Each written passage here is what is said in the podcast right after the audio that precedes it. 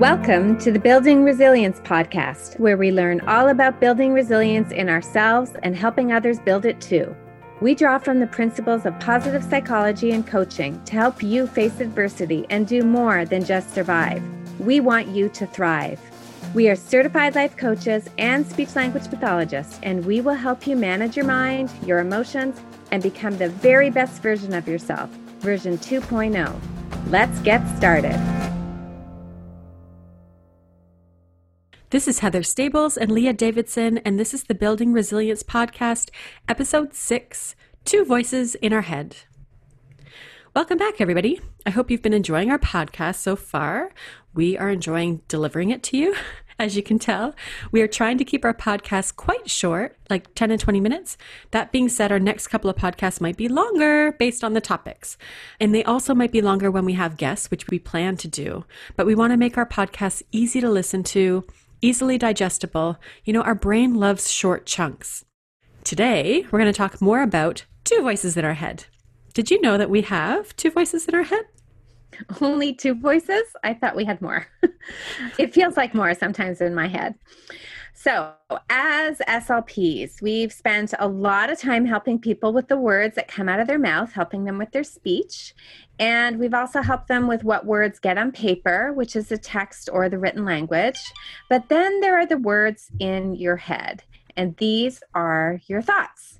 So I'm not sure if we realize how much our words in our thoughts matter because they do.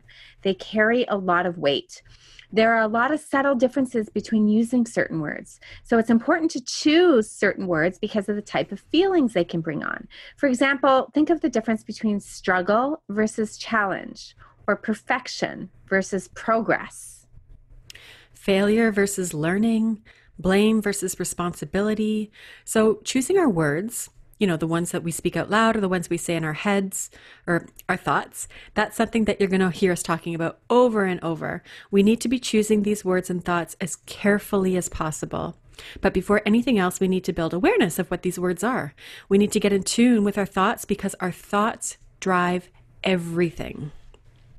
So, today we're going to talk about who is actually saying the words in your head. By the end of today's episode, I want you to be able to name your two voices. That sounds funny, I know, but it is so helpful that we give them names and even a personality that goes along with those voices. So, we're going to start talking about the brain, which is one of our favorite topics. We love the brain. We love learning about the brain. We understand parts of the brain. We respect it. We know enough to know how much we don't know. So, let's be upfront about that. We've devoted the past 15 to 20 years of our careers specifically to helping people with brain injuries. And we've also taken a deeper dive into our own brain. It's not always pretty. We know personally and professionally what happens when our brain is functionally optimally and also when it's not.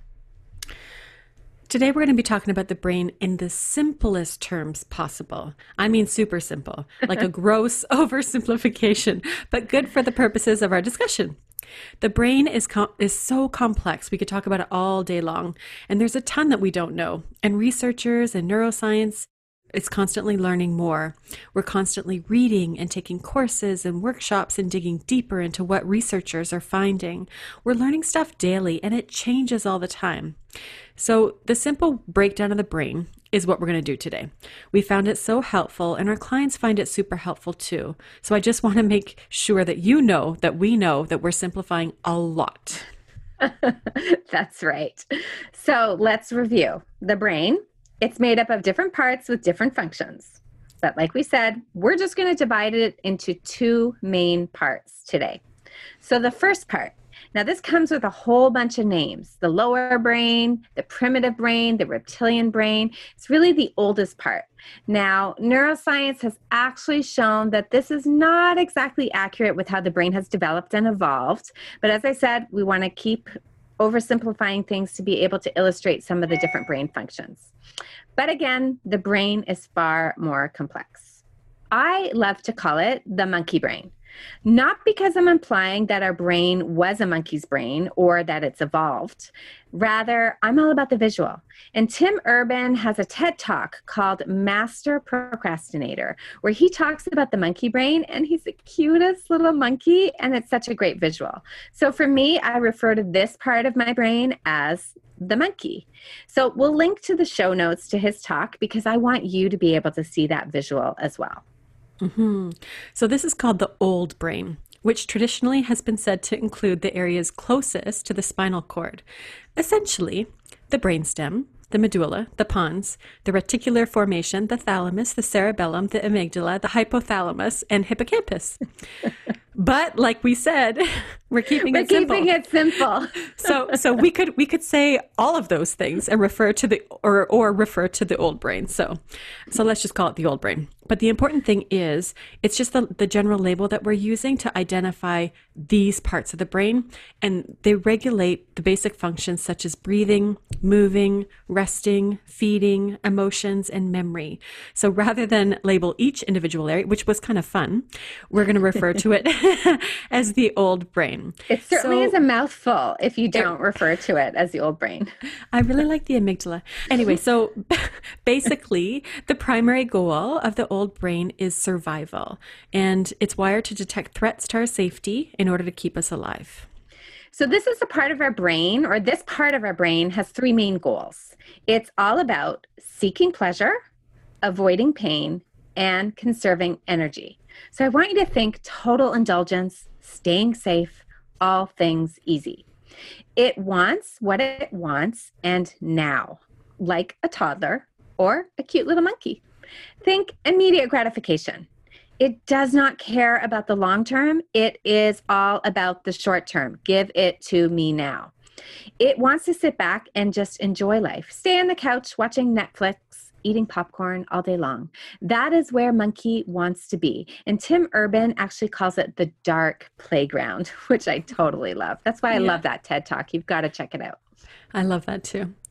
And easy is another goal. Conserve energy, rinse and repeat. Now, it's important to note that the monkey does not evaluate whether things are right or wrong. All the monkey cares about is easy.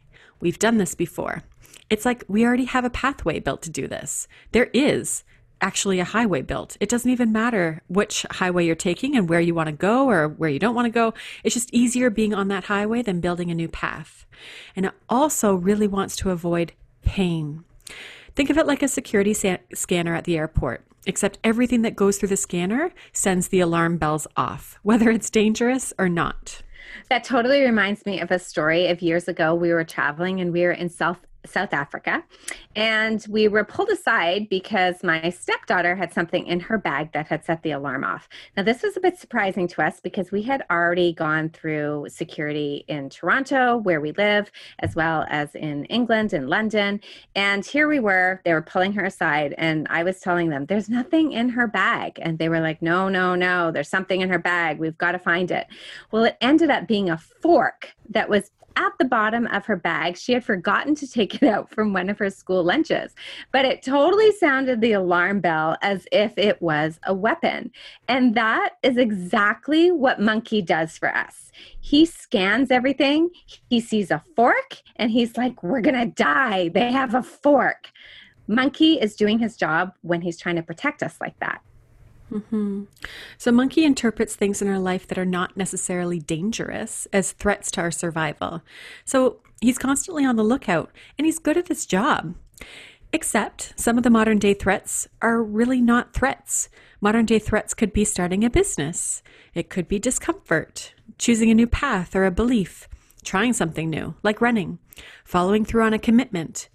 No way does the brain want to do these things because this could lead to the worst thing that could ever happen in life, which is a feeling or failure or rejection, which our dramatic old monkey brain interprets as a threat to our survival.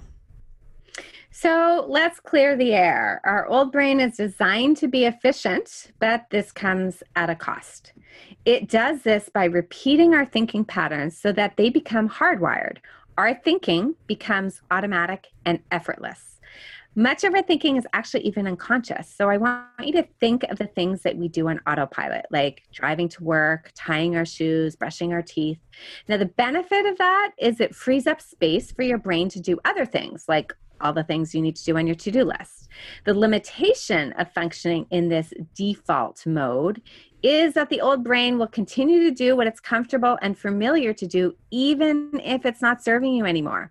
So that becomes a problem for your old brain when you want to do things like set goals or build healthy habits or grow, evolve, or change. If you want to recruit the competing higher brain to help you out. The brain, this part of the brain is also pretty bossy. You know, Monkey is determined. He's gotten you this far in life. He wants to convince you that whatever change you want to make, uh, money, weight, exercise, relationships, business, is a terrible idea. It interprets all of this as threats or danger. He wants to avoid all things hard, uncomfortable, and painful. I want you to think of your life as if you're driving a car. We don't want Monkey driving. He doesn't have a license. He's a terrible driver. He has no idea where he's going. He picks the same route every day and he takes us to different places. He doesn't know any better. He's he's got terrible choice in music. He brings the worst snacks. He always asks, "Are we there yet?" even though he's driving because he doesn't really know where he's going. He just keeps asking. He takes a lot of pit stops. So like Monkey isn't he's not the driver. He shouldn't be driving. And so for so many of us, he is the main driver. But it's important to remember that we actually love Monkey. We don't want to get rid of him, even if we could. Monkey is awesome because Monkey is looking out for us. He wants to make sure that we stay alive. So it's not like we want to get rid of Monkey. We want him to hang around, we want him to be with us but we don't want him driving us around. We don't want to leave him in charge all the time. Now let's talk about the other part of our brain. Of course, we have other parts of our brain, but we're but we're just going to zoom in on one. I think there's we've made that pretty clear that we know that there's many other parts of our brain even though we're just discussing these two parts. yeah. This part is referred to the new brain, the higher brain, the rational brain. It's found at the front of our brain and it's called the prefrontal cortex. This is the part that thinks more strategically and critically. It's interested in long term results, not just immediate pleasure like the monkey. It has a vision. It wants to set goals. It wants to keep progressing and growing and evol- evolving. It can evaluate risks, make better decisions, and because of that, it often makes better choices. So, we like to call this part of the brain the CEO because it's all about long term vision creates the mission statement and the values that it wants to live by. It creates the plans and organizes and supervises the frontline workers and managers. It's motivated to grow and change and learn. Now, this is the part of the brain instead of avoiding pain, seeking pleasure and doing what's easy, it wants to do the opposite. It wants to seek growth, embrace discomfort and take action, and do things to wisely create even small changes that can have a massive effect in our lives. So, this brain wants you to think about thinking and feeling and doing and achieving new things. It wants you to believe in goals and create a plan. It wants you to commit and stay focused and monitor and evaluate your progress. Wants to coach you on how to get what you want.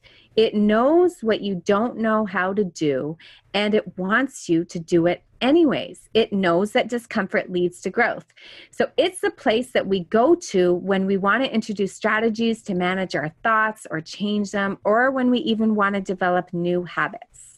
Mm-hmm. And on a side note, this is actually the part of the brain that we work a lot with as SLPs with our clients who suffered traumatic brain injuries um, from accidents. This is the area of the brain that most often gets damaged, and many of the accidents our clients are involved in.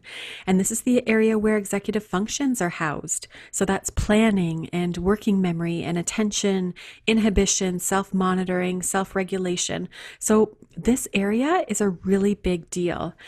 You can see the contrast between the two parts of the brain and their goals and functions. So they they both are very much needed but they're both very much in competition with each other and they have different opinions. So the monkey brain wants to say, stay comfy and safe. and our higher rational brain wants to grow and evolve.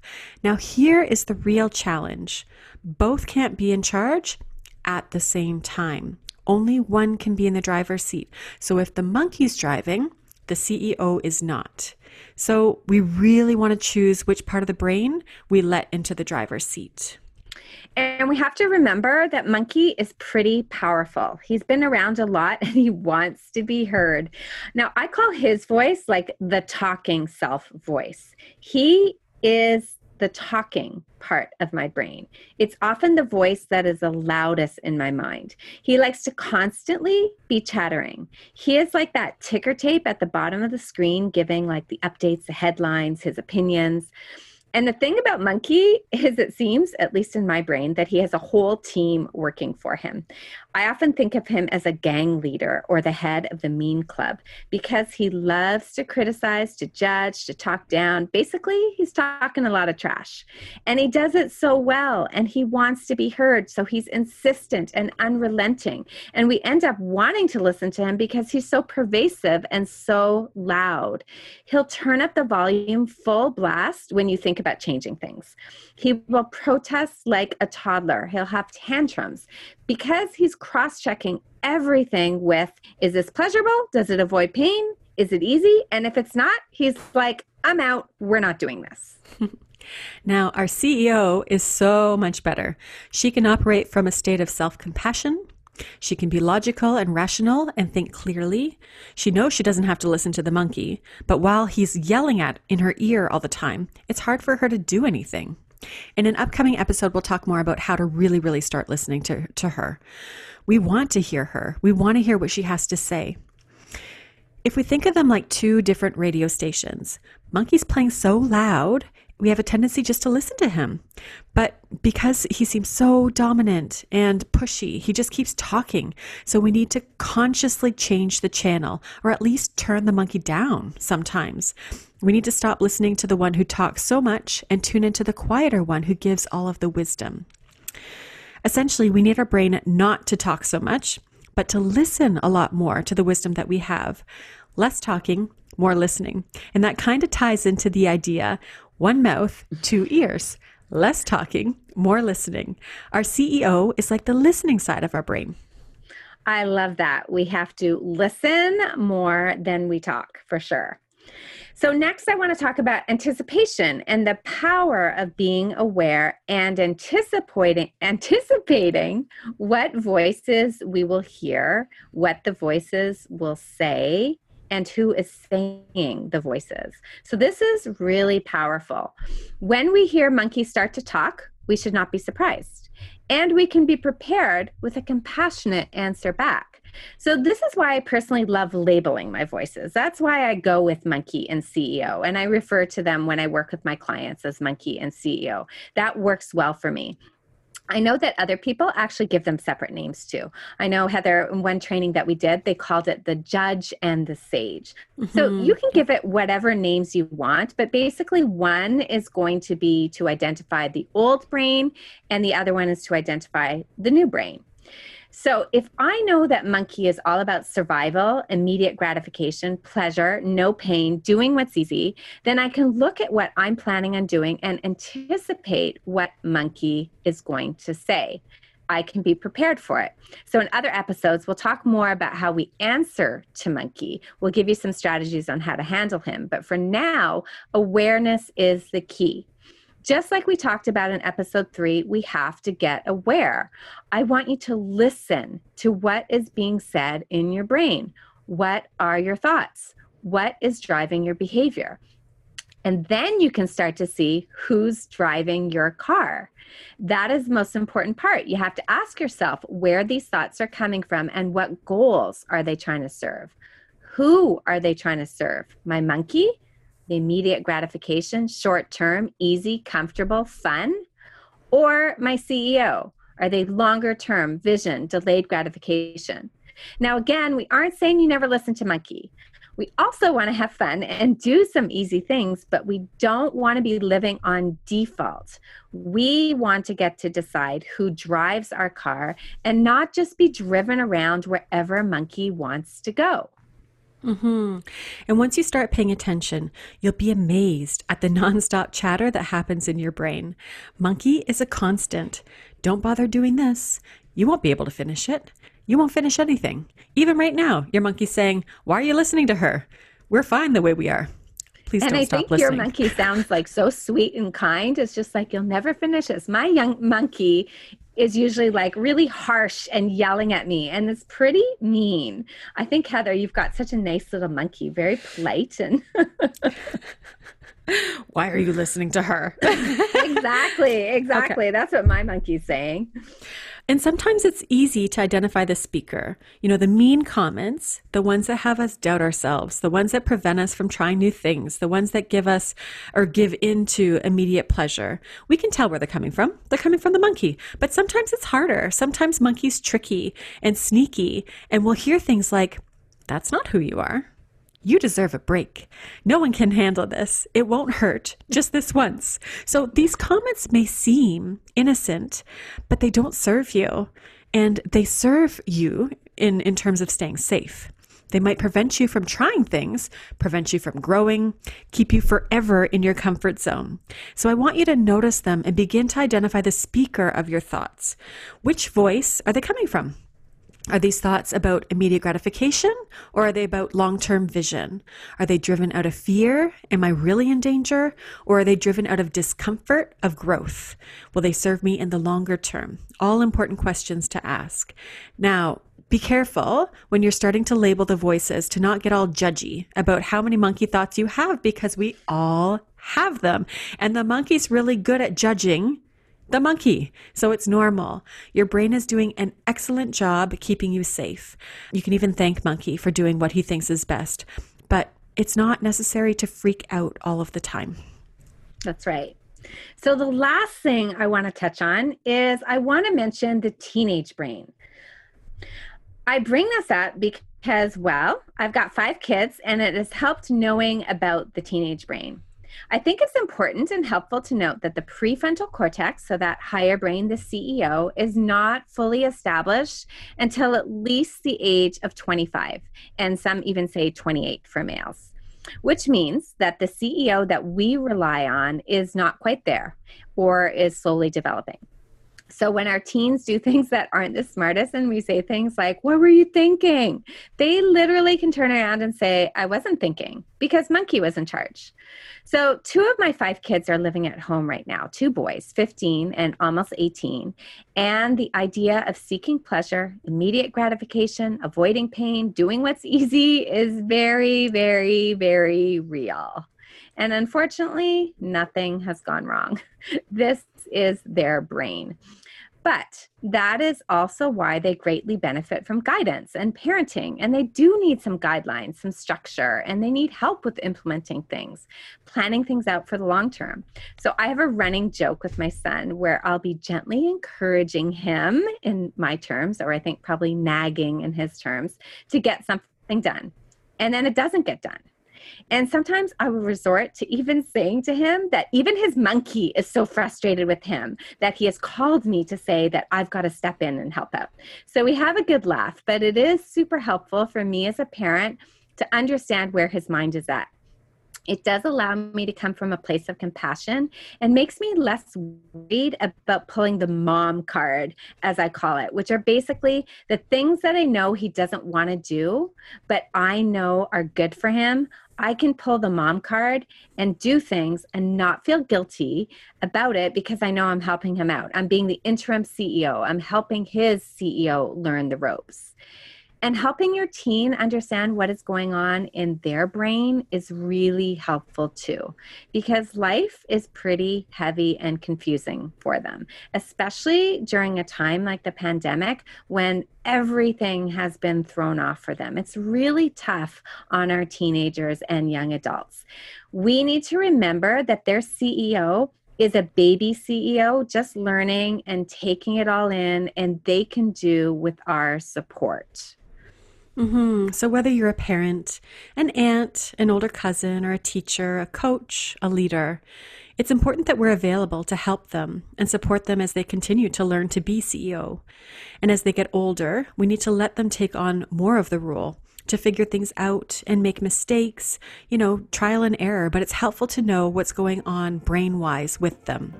So that's what we've got for you this week. Two parts of your brain, two voices. Who are you going to listen to? And get curious. Who is the dominant voice in your head right now? Label them and anticipate them. Personally, and Leah, I'm sure you can feel the same. I do.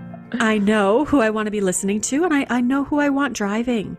So keep thanking Monkey. Monkey's doing his best, but turn down his volume and put him in the back seat or even the trunk and let your CEO lead. So don't forget to leave us a review on our podcast. And if you haven't already, come check out our Facebook group, the Building Resilience Club. The link is in the show notes. Thanks, everybody. We'll see you next week. Take care. Thanks.